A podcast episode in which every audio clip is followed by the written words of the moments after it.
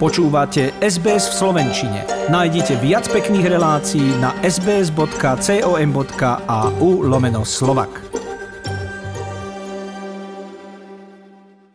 Minulý týždeň sa v holandskom Rotterdame skončil ďalší v poradí už 65. ročník pesničkovej súťaže Veľká cena Eurovízie.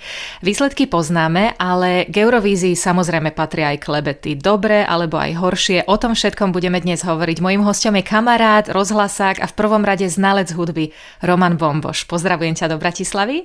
Všetko dobré. Ja si pamätám, Zuzi, že svojho času, keď som robil nejaké spoločenské akcie, tak ma uvádzali, že hlas slovenskej Eurovízie. Takže dnes som kompetentný, dá sa povedať.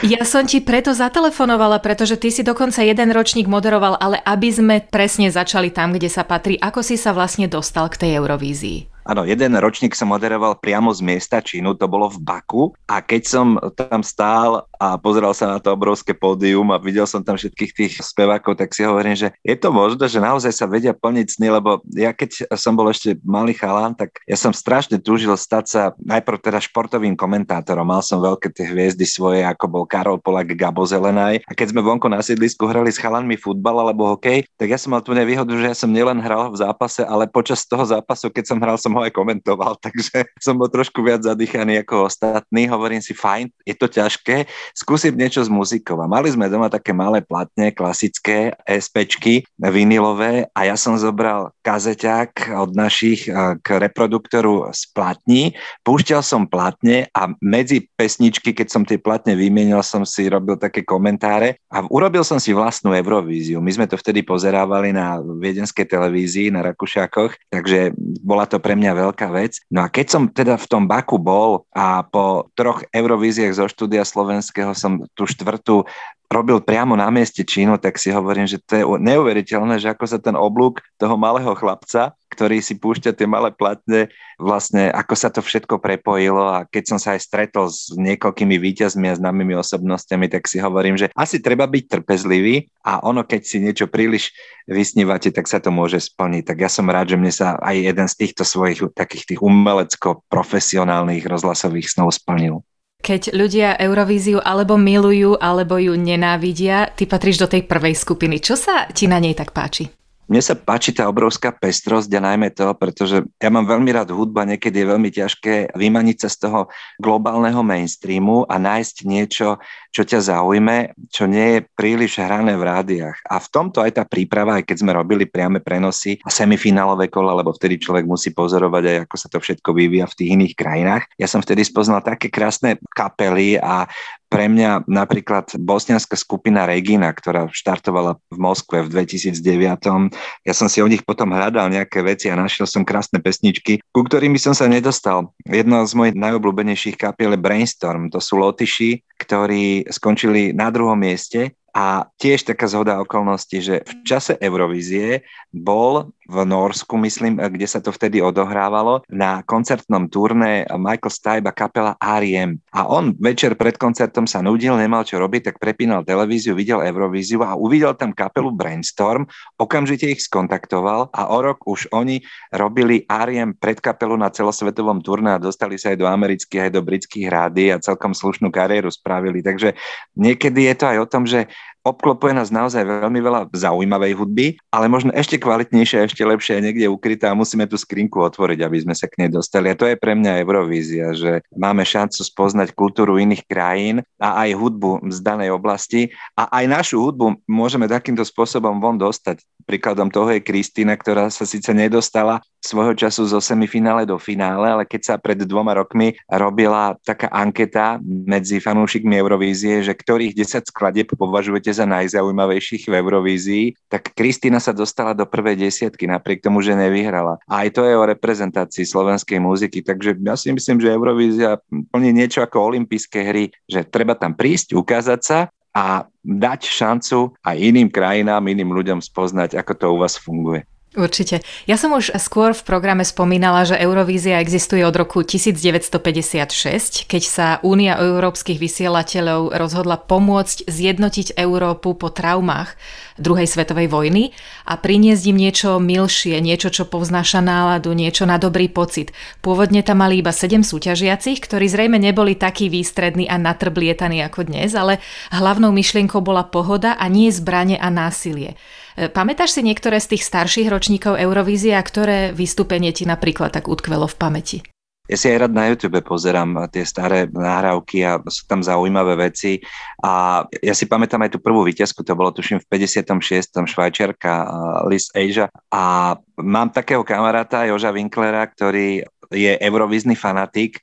On bol asi na posledných 20 Eurovíziách, takže sa akreditoval, kúpil si tam lístky a chodil na všetky tie akcie, vždy priniesol fotografie a mal niekoľko, alebo mal niekoľko fotografií aj s tou úplne prvou švajčiarskou výťazkou Eurovízie a z hodov okolností nás opustila, myslím, že pred rokom alebo pred dvoma, ale to si pamätám. A ono človek aj musí si štatisticky pamätať, lebo keď som robil tie priame prenosy, tak niekedy musíme chrliť informácie, že kto v ktorom roku čo ako.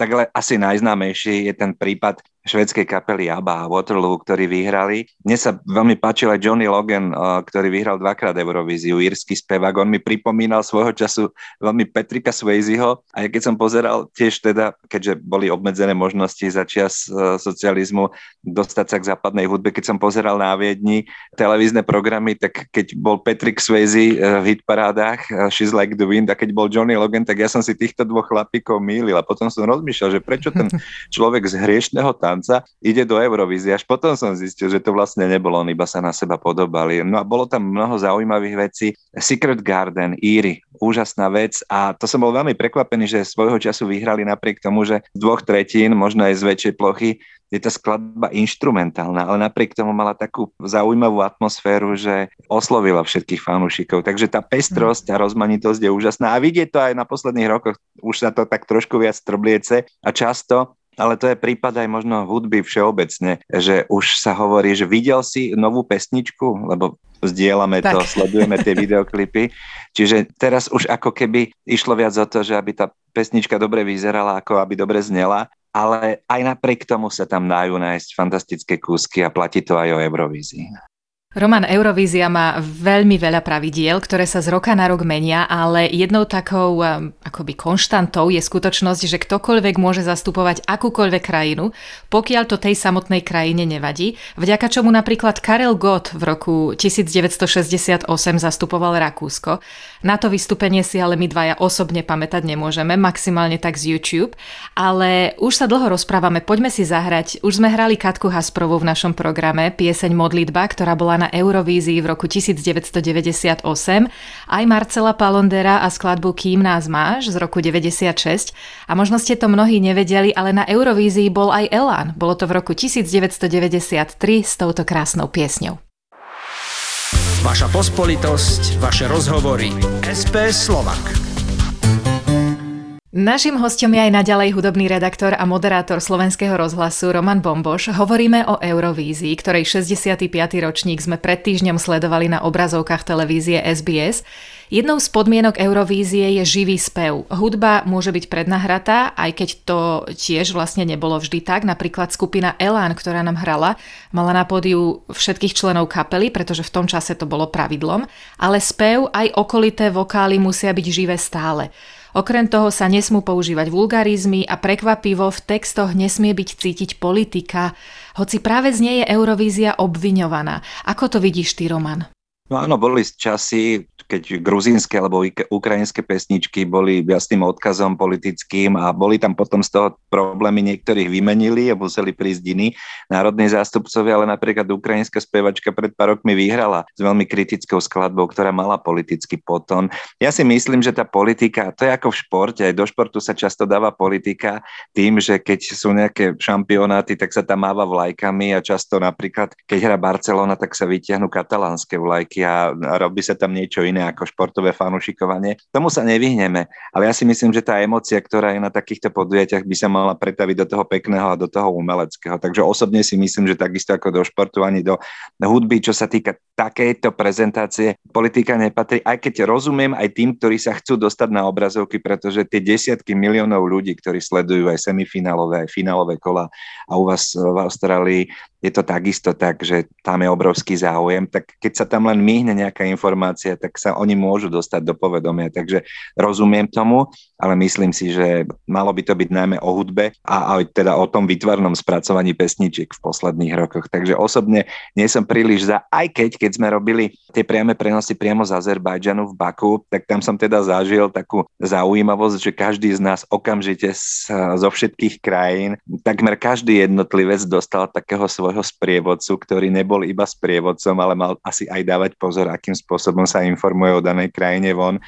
Čiže, On iba dával pozor, aby si bol v bezpečí, Roman. Aby som bol v bezpečí a aby aj moje informácie bezpečne potom odchádzali z Azerbajdžanu do ostatných krajín sveta. Ale cítil som sa naozaj bezpečne a dokonca som sa cítil tak trošku aj ako keby som ja tam spieval alebo účinkoval, pretože tam stačilo iba povedať a o 5 minút pred hotelom stal osobný šofér, ktorý ti otvoril dvere, pozval ťa do veľkého auta luxusného. Hovorím, kto ešte ide? Celý štáb? Nie, to iba pre vás. Tak som sa viezol tými azerbajdžanskými ulicami a pozeral som si Baku cez okienko auta a hovorím si, no dobre, už len nahrať pesničku, ale vlastne ju ani nepotrebujem, stačí tam prísť. Ale nie, bolo to zaujímavé. Tam boli takisto také zvláštnosti, nechcem príliš odbiehať, ale na vlastné oči som videl najväčšiu vlajku na svete, pretože hneď vedľa štadiona, kde sa odohrávala Eurovízia, bol taký obrovský stožiar a tam bola veľká vlajka Azerbajdžanu, ktorá mala veľkosť alebo plochu dvoch futbalových ihrísk.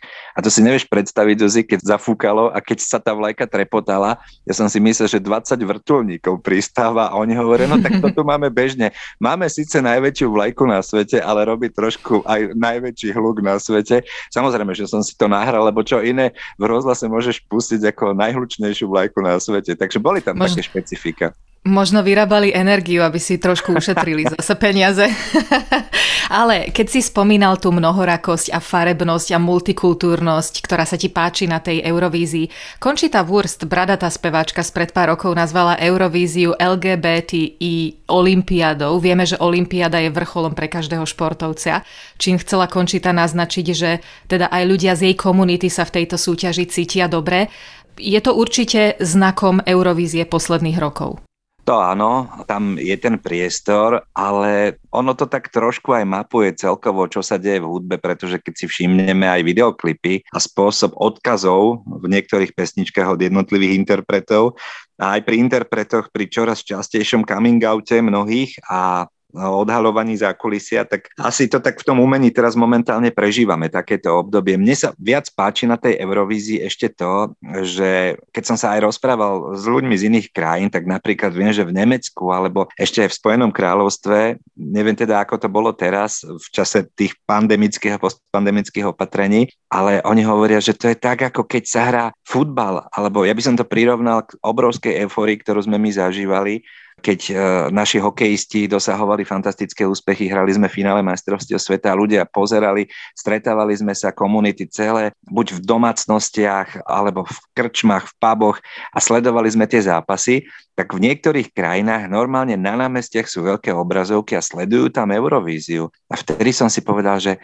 to je úžasné podujatie, že ako môže hudba takýmto spôsobom spájať, že áno, sú tie festivály, sú koncerty, na ktoré sa tešíte, a to je dôkaz aj toho, že to spoločné zdieľanie muziky má obrovskú sílu a ešte umocňuje aj, aj tú pamäť potom, že to bolo vtedy, keď v Eurovízii vystupoval ten a ten, pamätáme si to všetci a zároveň nám dáva možnosť spoločne zdieľať a, a mať príjemné pocity. Tak, tak v tomto dávam klobúk dolu pred Eurovíziou ako pred podujatím, že spája ľudí, okrem toho takého edukatívneho charakteru, že teda nás učí poznávať aj iné kultúry, iné pesničky. Ešte k tým iným kultúram jednu vetu, vždy sa snažia tie krajiny keď tam majú svojho zástupcu v takom krátkom videoklipe, alebo sa to aspoň robievalo, urobiť takú charakteristiku krajiny. Ja som sa dozvedel a, videl som videoklipy z takých zaujímavých miest v Európe a vo svete, že ma to mnohokrát aj inšpirovalo, že tam by som sa chcel pozrieť. Takže toto by som nepodceňoval a keď niekto tvrdí, že nepotrebuje ísť na Eurovíziu, tak si hovorím, že no dobre, tak potom stiahnete aj z olympijských hier alebo z majstrovstiev Európy vo futbale svoje družstvo,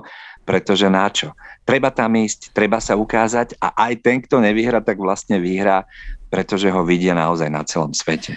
Musím s tebou súhlasiť, e, aspoň sama to tak vnímam, že Eurovízia snímaná tými úžasnými kamerami je veľkolepý umelecký televízny zážitok. Ja si myslím, že všetci vidia, že Eurovízia je veľkolepý a drahý projekt, preto potrebujú tú extra energiu, ktorý stojí toľko peňazí, že sa už niektoré krajiny aj boja vyhrať, pretože jedno z pravidiel súťaže je také, že víťazná krajina poriada ďalší no. ročník Eurovízie.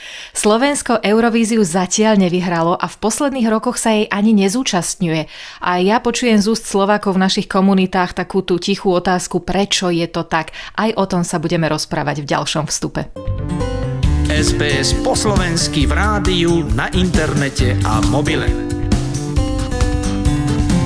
Toto bola ďalšia slovenská pieseň na Eurovízii, skupina Tublatanka a nekonečná pieseň z ročníka 1994. Žiaľ, nevyhrala, ale taká je už Eurovízia. Mnohé výherné piesne sa nikdy nestali hitmi a zasa mnohé, čo nevyhrali, sú dnes obľúbené a hrávané v rádiách. My o Eurovízii hovoríme s hudobným redaktorom Romanom Bombošom a ako to teda je s tým Slovenskom na Eurovízii? Ešte sa vrátim k tej tublatanke, ja som sa o tom s Matom Ďurindom rozprával. Mimochodom vokalistky, ktoré tam mali vtedy v Dubline, tak jednou z nich bola Ingola, spevačka a druhou bola Kvetka Kmotorková, teraz Horvátová moderátorka, ktorá mala krásne očiská, ktoré často brali írsky kameramani, takže aj naša kolegyňa Kvetka sa dostala na Eurovíziu ako vokalistka, čo bolo zaujímavé. A Maťo Ďurinda hovoril, že pre ňo bol najväčším zážitkom aj teda nielen to, že vystupoval pred toľkými krajinami, ale že našťastie sa mohol dostať v rámci výletu v Dubline aj na hrob Phila Linota. Stin Lizzy, jedného zo svojich najobľúbenejších umelcov, hudobníkov všetkých čias, takže to bolo pre ňoho také dvojité spestrenie toho celého dublinského zážitku.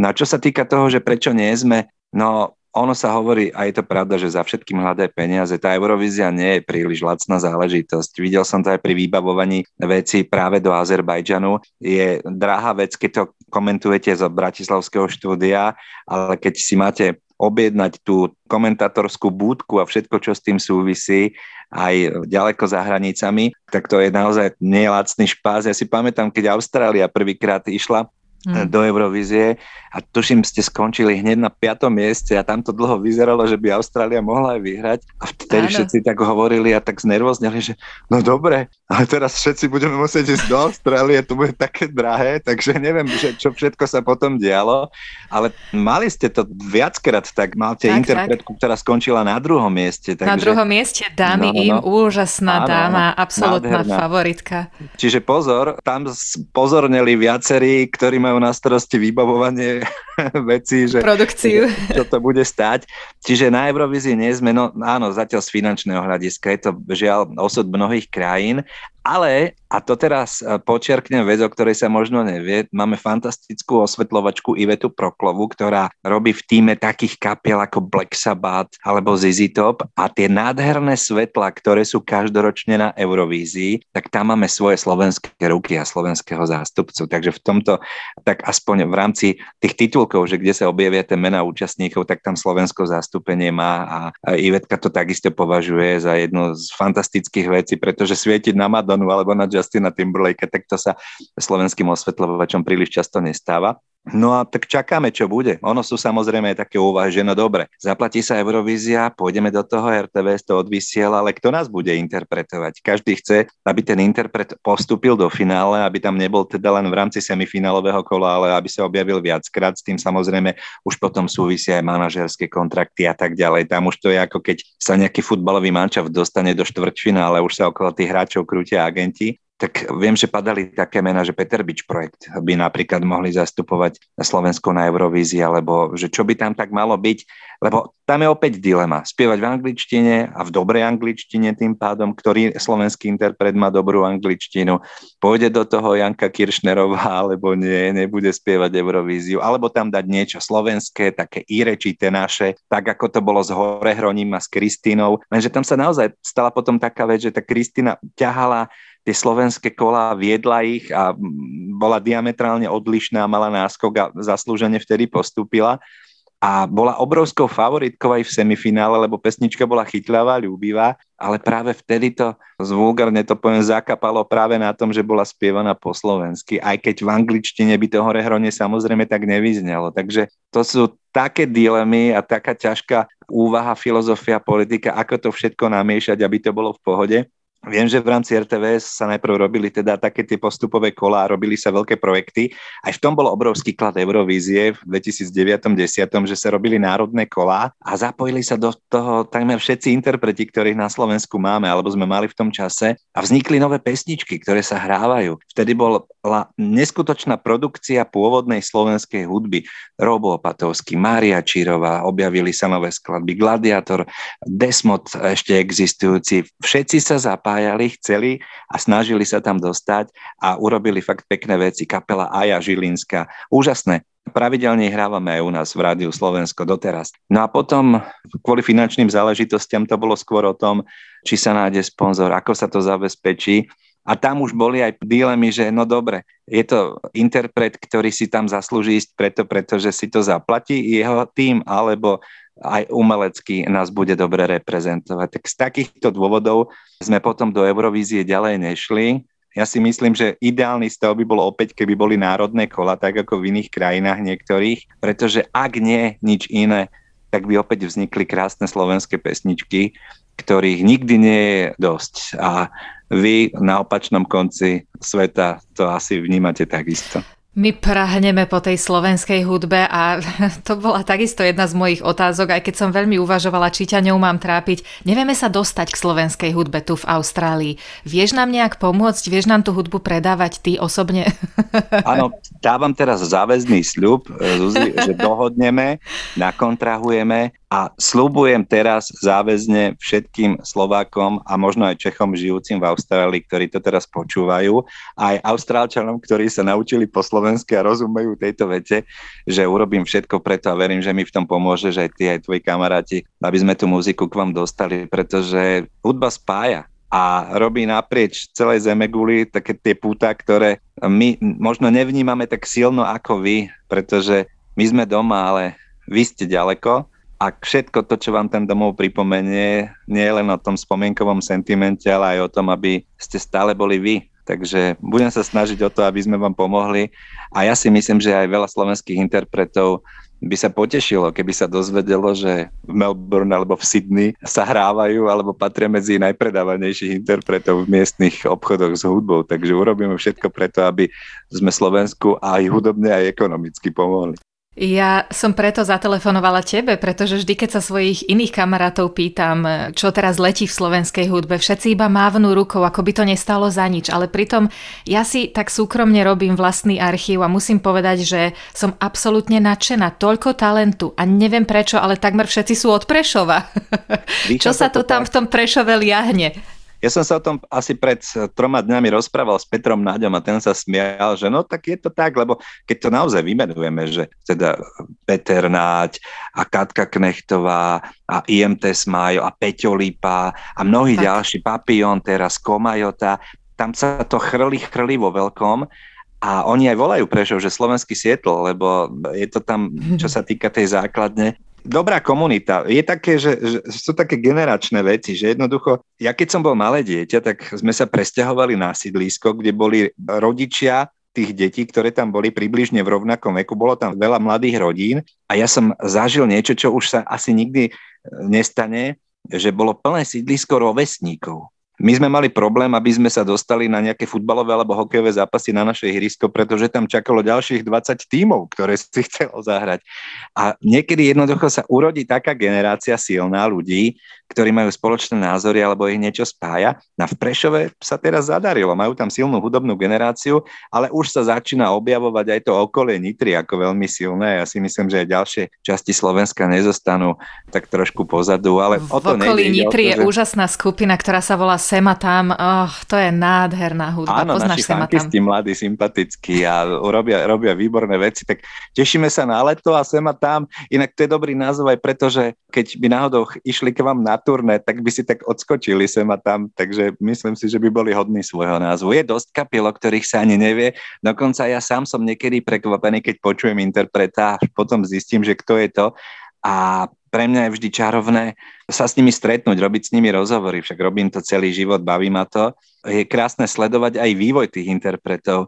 Teraz eh, vydal kapela IMT Smile nový album a rozprávali sme sa aj vo vysielaní s Ivanom Taslerom, ktorý si spomenul na náš prvý rozhovor. On mal vtedy 16 rokov, Katka Knechtová mala 14. Nevedeli sme vôbec, ako to dopadne s týmito mladými ľuďmi, ale bolo jasné, že sú veľmi talentovaní a s Ivanom sme sa za tie roky stretávali viackrát, ale vždy si spomenieme na to úplne prvé stretnutie a on hovorí, že ja nikdy nechcem počuť ten rozhovor. Ja viem, že sme ti asi nič múdre vtedy nepovedali, my sme boli takí hambliví, ale tak no vidíš, no sme tu stále a je fajn, že tu stále sú a tak je fajn sledovať interpretov, ktorí stoja na začiatku kariéry a potom im držať palce a ich podporiť a potom sa s nimi stretnúť a robiť s nimi rozhovory, keď už sa im darí. Pamätám si na prvý koncert a prvú nahrávku Simi Martausovej, Zuzky Smatanovej, pláche dievčatá, ktoré však vedeli, že čo chcú dosiahnuť a teraz patria k najlepším a najúspešnejším spevačkám na Slovensku. Takže všetko nejakým spôsobom dozrieva a ja verím, že dozrie aj to, že Slovensko sa na Eurovíziu opäť vráti a že aj do toho finále postupím. A keď vyhráme, no tak bude trošku problém, ale niekde to zorganizujeme. Máme krásny zimný štádion. Keď tu mohli byť majstrovstvá sveta v ľadovom hokeji, tak aj Eurovíziu by sme zvládli. A to je krásna bodka nášho rozhovoru. Roman, krásne sa o hudbe rozpráva, ale ešte lepšie sa počúva. Tak sa asi rozlúčime, aby sme si stihli užiť aj to počúvanie. Veľmi ti ďakujem za rozhovor, nech sa ti darí a pozdravuj všetkých slovenských spevákov a hlavne tých ľudí, ktorí vedia dostať tých Slovákov na Eurovíziu.